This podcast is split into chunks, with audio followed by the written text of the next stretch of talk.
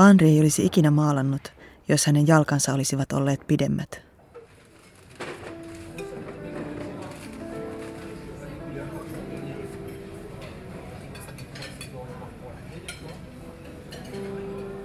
Te luulette puhuvanne rakkaudesta. Te puhutte sänkyseikkailuista. Rakkaus on jotakin muuta. Katso näitä ihmisiä. Kuvittele, miten he rakastavat.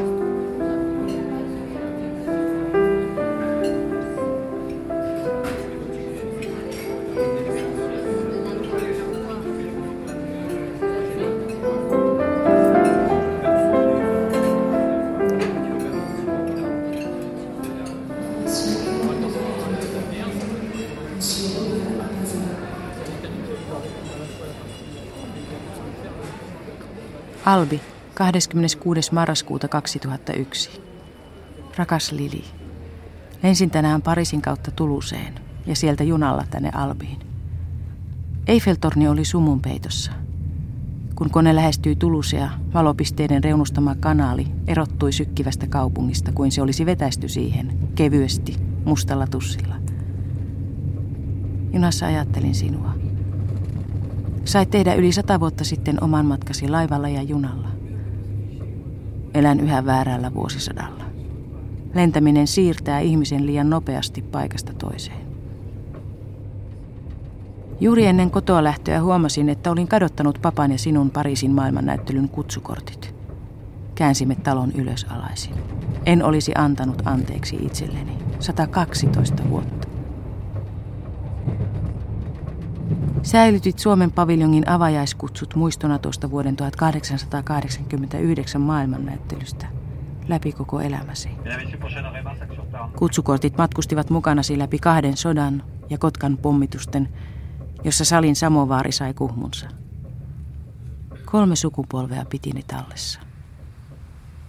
Löysin kortit Henri de Toulouse-Lautrecista kertovan kirjan välistä. Ne ovat nyt täällä. Miksi olen Albissa? Entä miksi kirjoitan sinulle? Henri de Toulouse-Lautrec syntyi täällä 24. marraskuuta vuonna 1864. Kuukauden ja kaksi päivää sen jälkeen, kun sinä olit syntynyt Helsingissä. Sinun pojan pojan tyttäresi, A.M.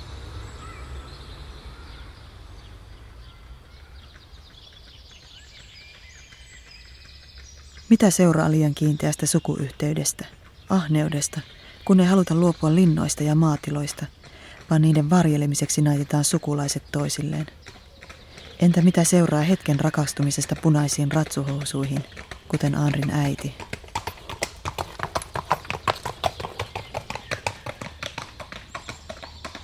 Kiinteä sukuyhteys oli onnettomuus. Toulouse-Lautrecin kreivillinen perhe, Andri, kahden serkuksen ainoa henkien jäänyt lapsi. Sisäsiittoisesta syntyperästä seurasi perinnöllinen luustovika.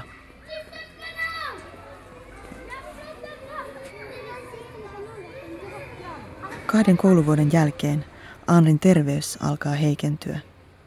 Yhdeksänvuotiaana poika sairastuu kuumeeseen. Häntä hoidetaan kylpylöissä eri puolilla Ranskaa.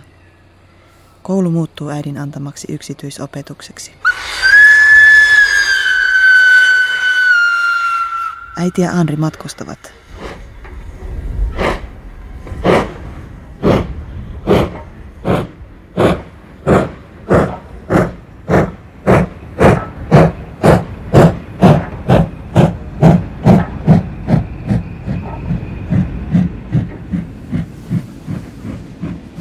Amélie Lebain, Nizza, Plombier, Evian, Gio. Takaisin Nitsaan ja taas Amélie Lebainiin. Kuukaudet venivät vuodeksi ja toiseksi vuodeksi. Kuume paranee ja tulee aina takaisin. Varhaisessa murrosiässä Aanrin jalat murtuvat kahdessa onnettomuudessa. Äidin ja pojan synkkä vaellus kylpylöihin alkaa uudelleen. Kivuliaista hoidoista huolimatta jalat lakkaavat kasvamasta ja poika jää kääpiöksi. Ainoa iloa hänelle tuo piirtäminen ja maalaaminen.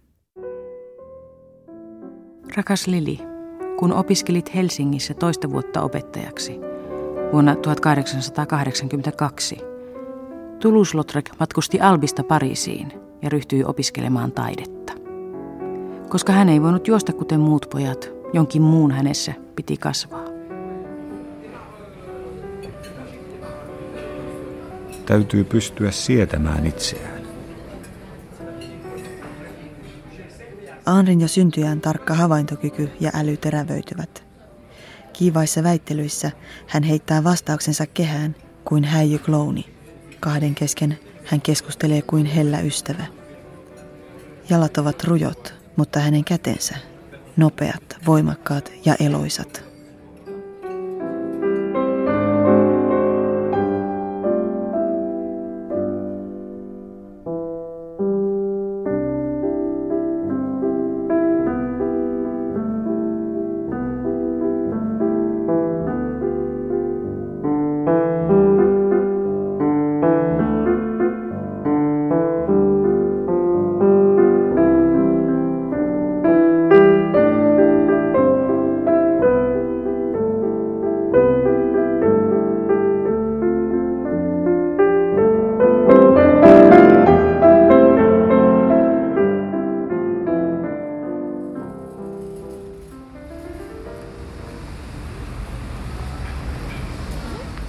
Albi 27. marraskuuta 2001. Lili, nyt tiedän, että halusit Pariisiin jo silloin, kun ystävättäresi Hanna kirjoitti sinulle kaupungista maaliskuussa 1884. Rakas Lili, sydämellinen kiitos kirjeestäsi, joka toi kotoisan tervehdyksen tänne keväiseen kaupunkiin. Kuinka Pariisi on kaunis. Tein eilen iltakävelyn Pontneufille – josta lukemattomien kaasulyhtyjen valaisema kaupunki sekä Louvren sähköllä valaistu torni näkyivät. Uskon, että se, joka on täällä kerran ollut, kaipaa tänne aina uudelleen. Suurin iloni on käydä teattereissa ja konserteissa. Näin Sarah Bernhardtin näyttämöllä ja aloin ymmärtää, miten näyttelijän tulisi ilmaista itseään. En voi valittaa, että Pariisista puuttuisi huveja. Myös Anri ymmärtää huvien päälle. Tuona vuonna, jolloin Hanna kirjoittaa Lilille Pariisista, Anri muuttaa Montmartrelle. Hän ryhtyy käymään taiteilijaystäviensä kanssa korttelien huvittelupaikoissa. Yksi niistä on kabareilaulaja Aristide Briantin eli Mirliton, jossa Anrin kuvia on näytteillä.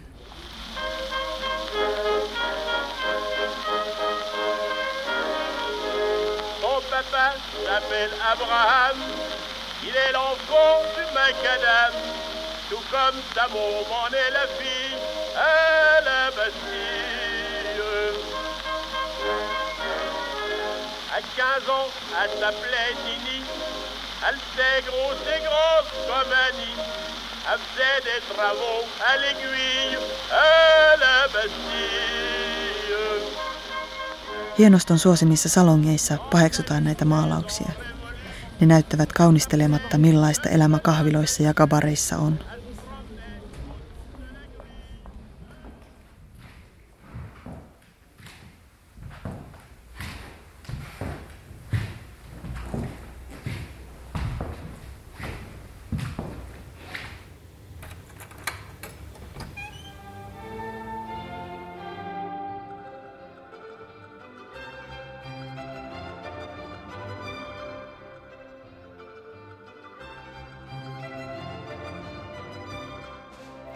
Uskon, että pitäisi Tulus Lotrekin taiteesta. Hän kuvasi ihmistä tarkemmin kuin kamera. Muutamalla viivalla hän houkutteli mallin sielun esiin. Hän oli armoton, mutta ei koskaan ilkeä.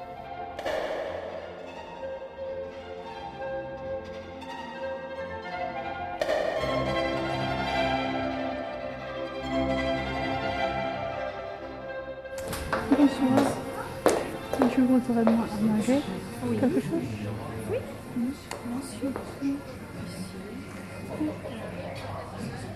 Olin tänään illalla Tulus Lotrekilta nimensä saaneessa ravintolassa. Otin lasillisen uuden sadon busuleita ja söin herkullista ankkaa hedelmien ja enkiväärin kanssa. Ravintolaa vastapäätä on Hotel du Bosque, Henri de Toulouse-Lautrecin syntymäpaikka. Sen kalpean ruskeilla rapatuilla seinillä kiemurtaa muratti. Alakerran tiilet ovat ajan syömät. Portin päällä on vuosiluku 1601. Ajattelin vastasyntynyttä Aanria, jota vietiin tällaisena marraskuun päivänä kapeaa kujaa pitkin kohti maaseutua ja suvun linnaa. Samaan aikaan Helsingissä sinä olit juuri silloin marraskuussa vuonna 1864 täyttänyt kuukauden. Neljännes vuosisataa myöhemmin olit Pariisissa samaan aikaan kuin Aanri. Miksi et etsinyt häntä käsisi? Sinun A.M.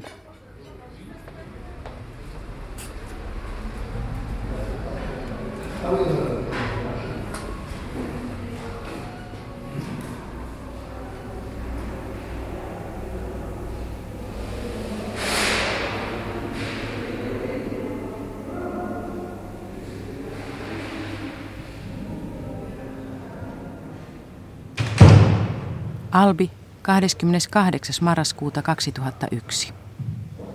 Rakas Lili, tänään olin ensimmäistä kertaa Toulouse-Lautrecin museossa. Kun kävelin huoneissa ja katselin Aanrin tauluja, hän tuli hyvin lähelle minua. Kun olen julistehuoneessa, sinne tulee mies, jonka päälaki ulottuu minua leukaan. Pituus on sama. Muuten hän ei muistuta Aanria. Parraton, koukkuleukainen, pelästynyt katse. Selässä on pieni kyttyrä. Se näkyy, kun hän laskee repun lattialle.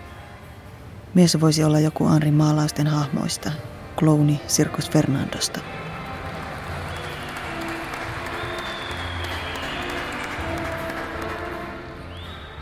Jo Anrin nuoruuden töissä viiva elää. Ensimmäiset maalaukset malleista ovat pieniä. Nekin ovat täynnä naisen tuoksua. Pääsin opiskelemaan maalausta. Opettaja haukkui päivittäin piirustustyöni surkeiksi, mutta maalaukseni kelvollisiksi. Kuvista näkyy, kuinka Aanri haluaa pysäyttää liikkeen. Hän tavoittaa ohikiitävän hetken, kun hevonen laukkaa ohitse tai äiti on pysähtynyt aamukahvinsa ääreen. Äiti. Hän omistautui minulle sairauteni aikana. Hän eli minun kauttani. Minun oli paettava Pariisin atelieihin, kabareisiin ja bordelleihin. Missään muualla en tuntenut olevani niin kotona.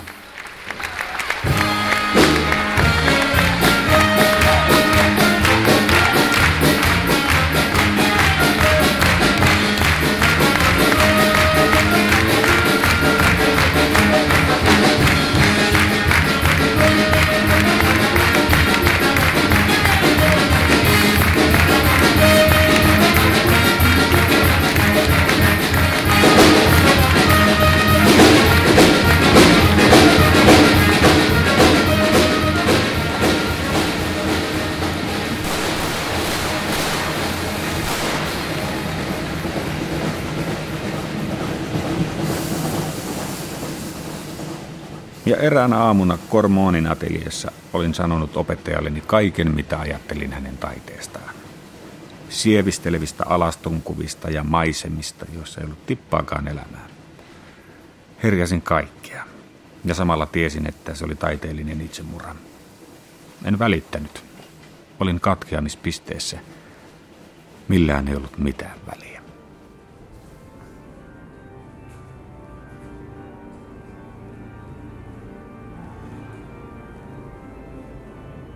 Alpi 29. marraskuuta 2001. Rakas Lili, olen kulkenut täällä Albissa Toulouse-Lautrecin jalanjälkiä, jotka ulottuvat Pariisiin. Andrin olemassaolo on tällaisena harmaana päivänä, hyisen tuulen puhaltaessa, varmasti todempaa kuin kesällä. Nyt kaduilla ei ole turisteja. On helppo nähdä Andri nousemassa katedraalin portaita ylös – tai köpöttelemässä kaupungin kapeilla kaduilla ja kujilla. Olen katedraalissa. Ajattelen päivää, jolloin Anri on täällä pienen veljensä ristiäisissä. Hän on kolmivuotias. Kun muut kirjoittavat nimensä kastekirjaan, Anri haluaa myös kynän. Mutta ethän sinä osaa kirjoittaa, vieressä seisova hieno nainen huomauttaa hänelle. Sitten piirrän härän, Henri ilmoittaa. Veljesrakkautta Henri ei ehdi kokea kauaa. Veli kuolee jo vuoden ikäisenä.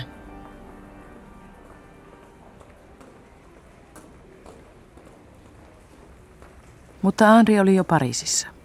Olen päässyt vuoteen 1886. Lili, uskon, että opettajan antamat taiteelliset iskut olivat murtaneet Henrin. Kuvittelen, miten Andri harhailee kahviloissa ja kaduilla, miten hän juo absinttilasillisen toisensa jälkeen. Alkoholi saa hänet kestämään kaipuun, jonka naiset hänessä saavat aikaan. Varsinkin punatukkaiset naiset. Andri katselee heitä nurkan takaa. Naiset pysyvät kaukana. Hän alkaa pelätä, ettei rujoinen jalkoineen kelpaa edes katujen huorille. Lopulta Andri suostui äidin houkutuksiin lähteä Montmartrelta.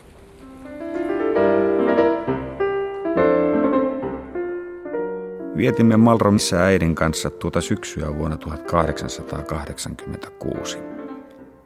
Hänen ystävättärensä tyttärineen oli vieraanamme.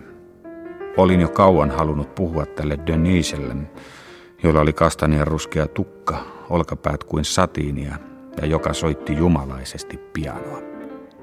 Olimme kuin kaksi leikkisaa lasta linnan puutarhassa. Uskoin, että hän voisi rakastaa minua.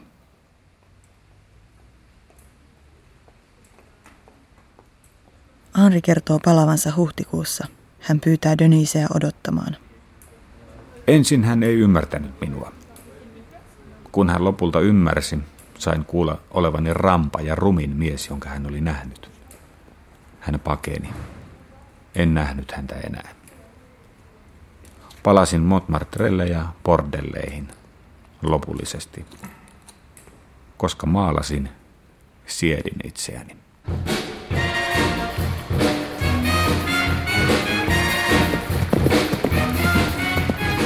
Taitoratsastajatar Sirkus Fernandossa. Valkoinen hevonen. Lihakset jännittyneet, kostea karva. Häntä kaarella Selässä punapää tyttö, liekehtivä tukka.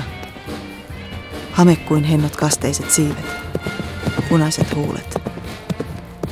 Mustaa ja kullan keltaista, silinterihattuinen mies. Valkohansikkainen klooni, ilveilijän rooli.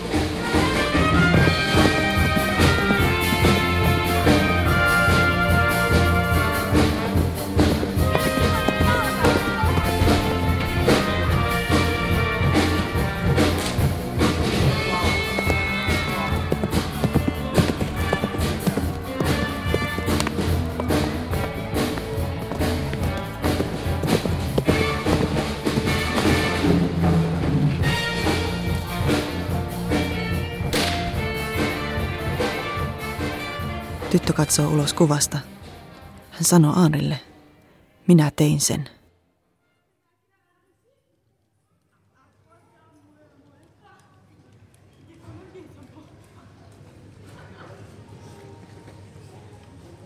Lili, keväällä 1889 ryhdyitte suunnittelemaan papan kanssa lähtöä Pariisiin. Lähtö tapahtuisi kesäkuussa. Veljesi lauloi mieskuorossa, joka esiintyi Pariisin maailmannäyttelyn Suomen paviljongin avajaisissa heinäkuun 9. päivänä vuonna 1889. Huhtikuussa ilmestyneessä Le Courrier Français-lehdessä oli Aanrin piirtämä kuva naisesta pullon ja lasin äärellä. Nainen oli Susan Valadon, malli ja taiteilija. Hän on ollut Renoirin ja Erik Satin rakastajatar. Susannesta tulee Aanrin rakas ystävä ja myös rakastajatar moneksi vuodeksi. Sitä Susan ei halua muistaa elämän kerrassaan. Ei sanaakaan siitä, että hän elää rujon kääpiön kanssa. Kuitenkin hän haluaa Andria paljon. Niin paljon, että hän haluaa naimisiin Andrin kanssa. Muuten hän tekee itsemurhan hän sanoo. Kuultuaan uhkauksen, Anri jättää hänet. Anri jättää hänelle kuitenkin parhaan lahjan, ystävän kannustuksen taiteilijan uralle. Lehtikuvan nainen Suzanne juo absinttia kahvilapöydän ääressä. Hän on ennen tätä päivää juonut jo monta lasillista ja juo tämän päivän jälkeenkin. Entä Lili? Hän matkustaa ilman isää Berliiniin. Juo yksinään puoli pulloa olutta Frau Fastin luona Unter den Lindenin sivukadulla. Kirjoittaa mammalle, että osaa tehdä sen jo kuten saksalaiset. Vaikutusta ei edes huomaa. Puoli pulloa olutta. Kaksi eri maailmaa. Andri ei olisi luonut Lilin silmäystäkään.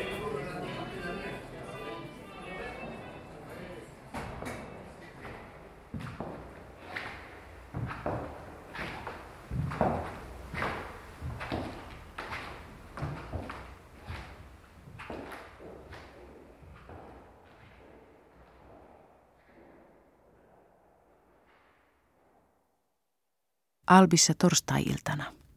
Rakas Lili, menin uudelleen iltapäivällä museoon, kun ovet avattiin kahdelta. Katselin pitkään litografiakiviä. Painoväriä oli tarttunut liidun ja siveltimen jälkeen. Se teki niihin paksun kohokuvion. Joidenkin kivien pinnassa oli ohut kalvo väriä. Siinä näkyi Aanrin sormien pyyhkäisyjä.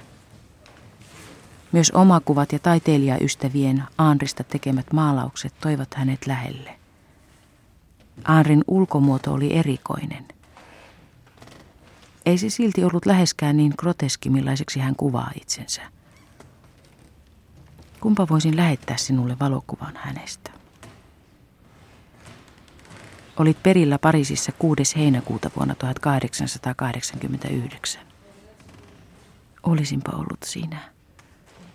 Olisin etsinyt Aanrin käsiini. Haluaisin nähdä naisen, jolla on minua rumempi rakastaja. Lili, uskon, että kun Aanri oli selvinnyt Denisestä, hänestä tuli vahvempi. Hänellä oli nyt selviytymiskeinonsa. Hän otti keskusteluissa tai julkisissa esiintymisissä itse ensimmäisenä esiin omat heikot kohtansa ja liioitteli niitä. Siten hän teki nopeasti pilkkaajiensa sadismin ilon tyhjäksi. Henri ei ikinä maalaisi, jos hänen jalkansa olisivat pidemmät. Naiset vieroksuvat Andria. Ystäväksi hän yhä kelpaa, ja kreivillinen lompakko kiinnostaa naisia. Maksullista rakkautta on saatavilla – tietysti. Mutta Marteren pohemielämää, irrallisia ihmissuhteita ja spontaaneja tapaamisia. Niiden virrassa Anri luovii kuin kala vedessä. Koska rakkausseikkailuihin ei kuulu sitoutumisen riskiä, ei niissä joudu myöskään hylätyksi. Tyttö sanoi minulle, että olen ruma enkä voi kävellä, mutta olen kiltti. Se riitti hänelle. 70 frangia päivässä. Tietysti Anri kaipaa. Hän täyttää kaipuutaan tyttöjen syleissä ja jää nälkäiseksi. Ystävät pelastavat Anrin. Naiset eivät taivu rakastajattariksi, mutta ystävyytensä hän antaa heille. Hän on naisille kuin huolehtiva veli. Maalariystävät taas rakastavat hänen nokkeluuttaan. Maalaan naisia, jotta oppisin tuntemaan heidät. Kääntöpuoli asiasta. Ystävien kautta Anri antaa itsetuhoisen elämäntavan jatkua. Alkoholi saa hänet hetkeksi unohtamaan, kuinka tyhjä ja pimeä maailmankaikkeus on. Atelier täyttyy ilta toisensa jälkeen kiihkeästi keskustelevista impressionisteista ja kabareiden vakiovieraista. Eräs maalareista oli Vincent van Gogh. Vincent ystävystyi syvästi Anrin kanssa. Molemmat olivat yhteiskunnan rajojen ulkopuolella. Henri de Toulouse-Lautrec lyhyiden jalkojensa ja iskevän sarkasminsa, Van Gogh korvan leikkaamiseen kärjistyneen omalaatuisuutensa ja kesyttömän maalaustapansa vuoksi. Ystävät saavat mielikuvituksellisia koktaileja numeroiduista pulloista, joita isäntä sekoittaa drinkeiksi umpimähkään tai pyytämällä vieraita valitsemaan itselleen numerot. Estääkseen vieraita käyttämästä liikaa vettä, Anri pitää kultakaloja uimassa vesikarahvissa.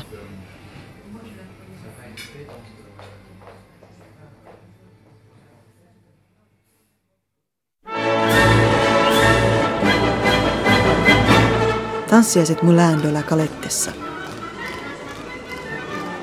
Silinteripäiset miehet. Tiilenpunainen viitta laskeutuu miehen harteilta. Odottavat naiset. Tanssi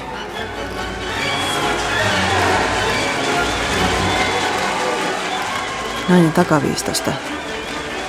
Tulenpunaiset sukat. Tulenkarvainen tukka. Läpikuultava hame. Aukea kuin kukka. Kärmemies. Varjot lattialla kietoutuvat toisiinsa. Hieno nainen. Puku ruusunpunaa.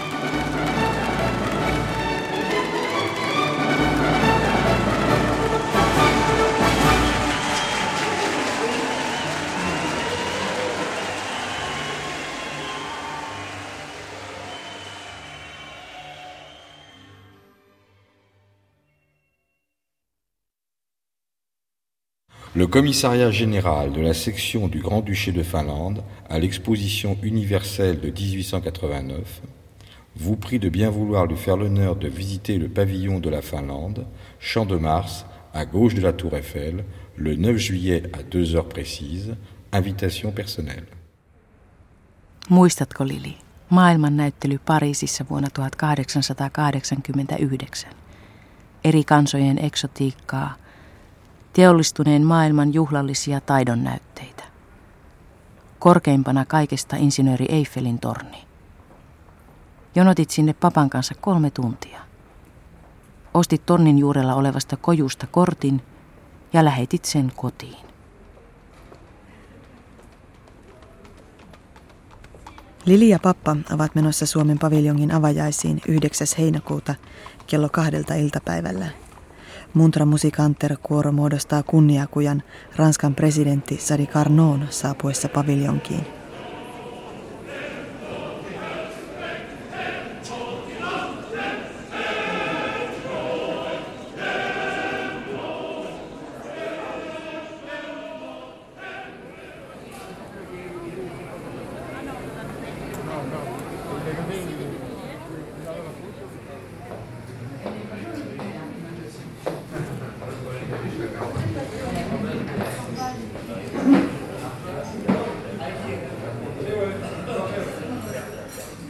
Mieleni kuva on todellinen. Kun suljen silmäni, se on melkein todellisempi kuin ihmiset tässä kahvilassa nyt, tänä marraskuun päivänä vuonna 2001. Olen kävellyt Aanrin jälkiä täällä Alpissa ja tuntenut hänen olemassaolonsa. Olen kuullut Aanrin askeleet ja pehmeän naurun. Nyt teen selvää ajasta. Nyt suljen silmäni ja siirryn 112 vuoden taakse – vuoteen 1889.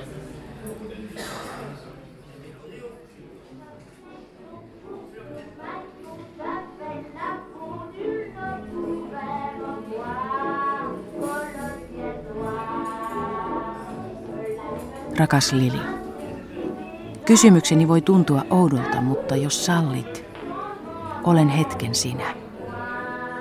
Pukeudun Berliinistä Frau Fastin kanssa hankkimaasi mustaan trikopuseroon, jonka olkapäillä on laskoksia. Miehusta on napitettu tiukasti kangaspäällysteisiin napein. Vedän ylleni leveän musliinihameesi, sen mustan, joka on Fabianin kadun Nyblinillä kaksi vuotta ennen matkaa otetussa valokuvassa. Hiukseni kietaisen nutturalle niskaan. Päähäni laitan samettihattusi, jota somistaa rusetti. Jaloissani on nyöritettävät varsikengät. Vaikka olen yliopistomiehen hyvin kasvatettu tytär, aion hypätä tuntemattomaan. Rakas Lili, etsin Aanrin käsiini Pariisissa vuonna 1889.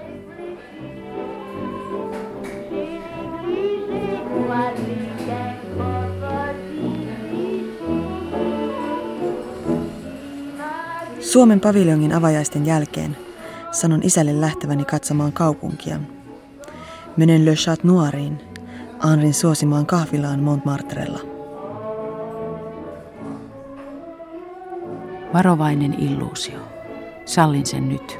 Annan itseni uskoa kohtaamisen mahdollisuuteen. Että se tähti, joka lentää ohi, koskettaa, eikä se ole vain uni. Kysyn kahvilan tarjoilijalta, mistä taiteilija Toulouse-Lautrec löytyy. Tarjoilija viittaa läheiseen pöytään.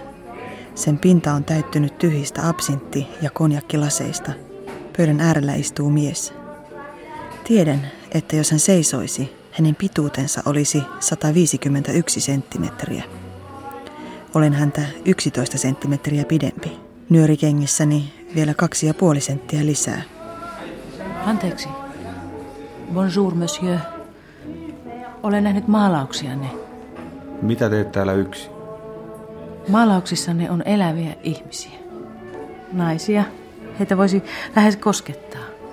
Näette pinnan alle. Sisäisen herkkyyden, haavat. Tai peitätte ne hellästi roolipuvun tai maskin suojaan. Mitä on rakkaus? Mistä tietäisin? Rujo rampa, jota kukaan ei halua. Annoin hänelle käteni. On tuskallista rakastaa ihmistä, joka ei vastaa rakkauteesi. Irtoaminen on vielä tuskallisempaa, mutta rakkaus. Rakastat Jumalaa ja pannukakkua, äitiäsi, maitokahvia ja koiraasi. Rakastat Leonardo da Vinciä ja uimista. Minkä rakkauden niistä haluat? Yhden. Usein rakkaus on haavoittuneita ihmisiä. Joskus harvoin hyvää tahtoa, myötätuntoa. Kun ne ovat menneet, jää vain ruumis. Joskus sekin on hyvä. Henri joi lisää konjakkia tai ehkä absinttia. Mitä te oikeastaan mietitte? En mieti mitään. Isä odottaa, täytyy mennä. Isä, minua odotti äiti. Älä mene vielä. Silmäsi ovat sellaiset, ettei pääsi ole koskaan tyhjä. Katsomme nopeasti toisiimme. Tiedämme, että pian lähtisin.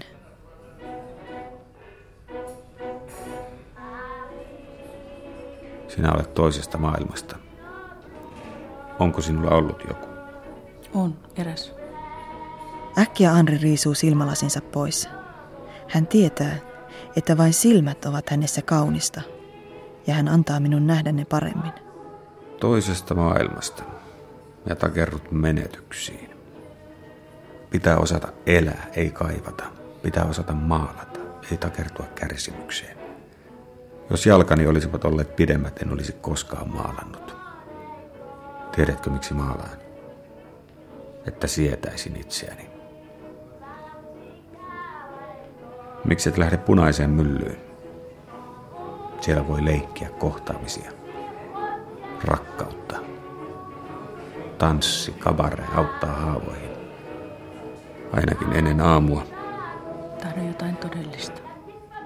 todellista. Hmm. Aika heikentää rakkautta, mutta syventää ystävyyttä. Kun olen kaukana haaveilen läheisyydestä. Kun palaan sen ihmisen lähelle, jota luulen rakastavani. Mikään ei ole yksinkertaista. Bordellissa kaikki on yksinkertaista. Siellä opetellaan hellyyden tekniikkaa. Asuin bordellissa vähän aikaa. Vain siten opin tuntemaan tytöt, ja he oppivat luottamaan minuun.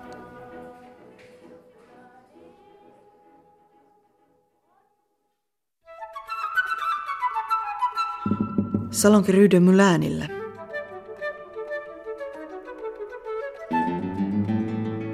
Punaista, purppuraa, violettia, vaalean punaista, vihreää, harmaa vihreää, sumun vihreää, kevään vihreää, myrtin vihreää. Maalauksessa viisi prostituoitua. Pehmeitä divaaneja. He odottavat lääkärin tarkastuksen aikaa.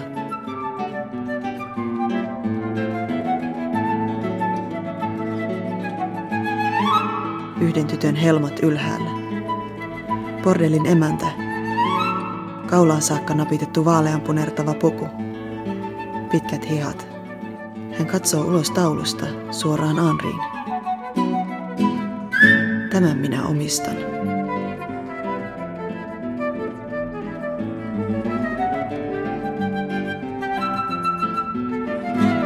Hän ei tiedä sitä, minkä Anri tietää. Näitä naisia ei voi omistaa.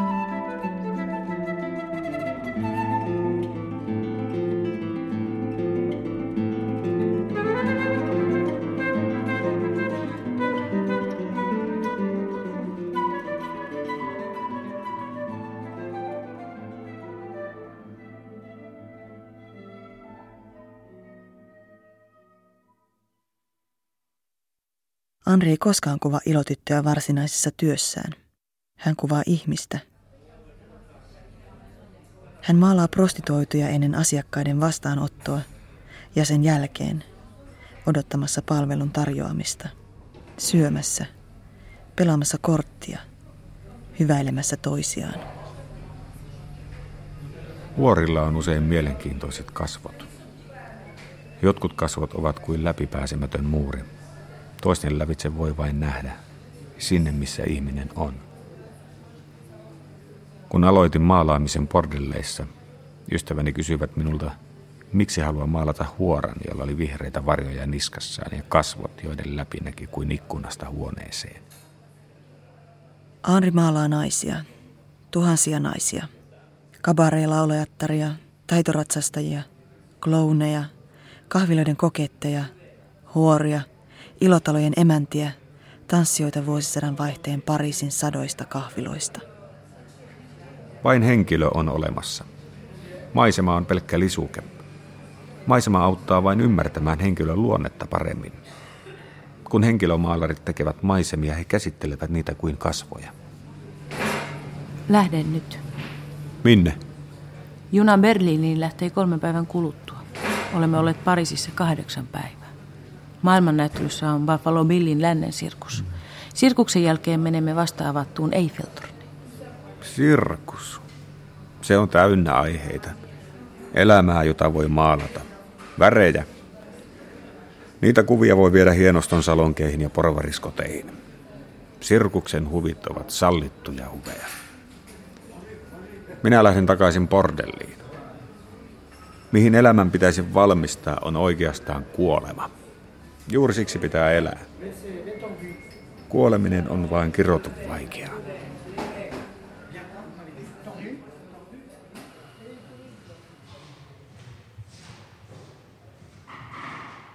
Taas olen osastolla, jossa on esillä Toulouse-Lautrecin julisteita.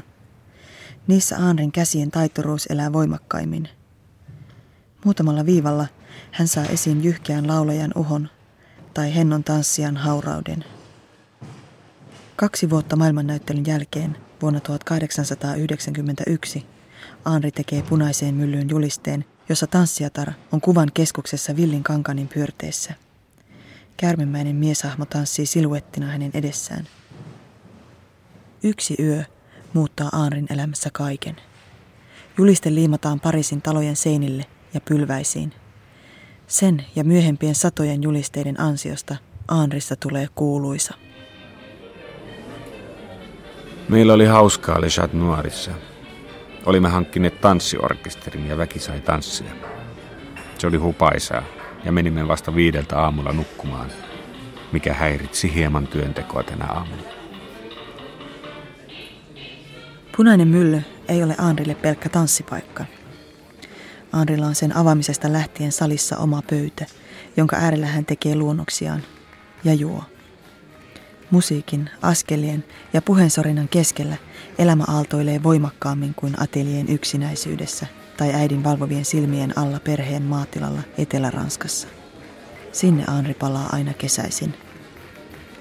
Silti vasta punaisen myllyn väreilevässä elämässä hän kestää kosketuksen kaipuun. Sen hän maalaa tauluihin –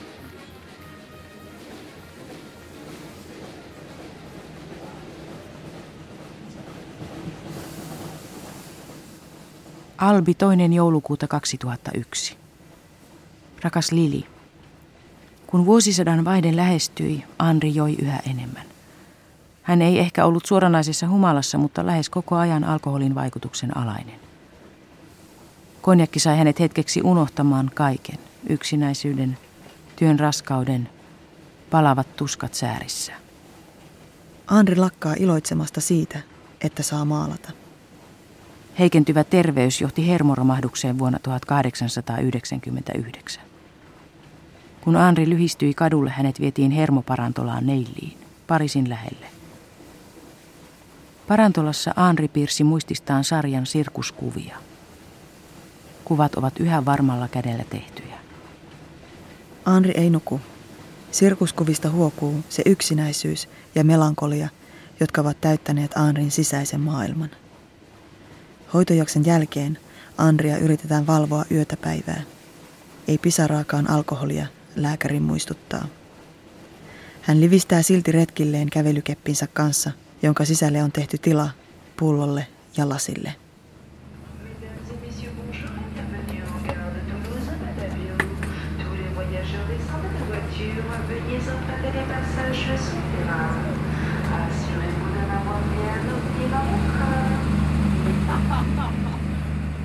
Kuitenkin myös maalaaminen jatkui. Vielä vuonna 1899 nopeasti luonnostellut kuvat ovat kuin kankaalle heitettyjä valoläiskiä.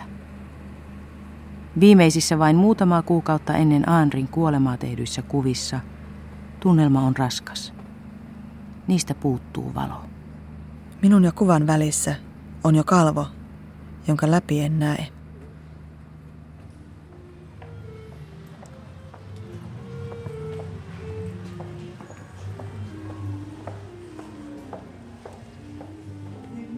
Rakas Lili. Henri de Toulouse-Lautrec kuoli lähellä Bordeauxta syyskuun 9. päivänä vuonna 1901. Hän oli 36 vuoden ikäinen. Kiitos Lili matkaseurasta. Lähden tänään kotiin. Hyvästelen Aanrin, luon vielä silmäyksen museon maalauksiin. Käyn viimeiseksi muotokuvahuoneessa. Punaisen myllyn klovninaisen kasvoilla on valoa. Aanri rakasti tätäkin naista, joka rakasti vain naisia.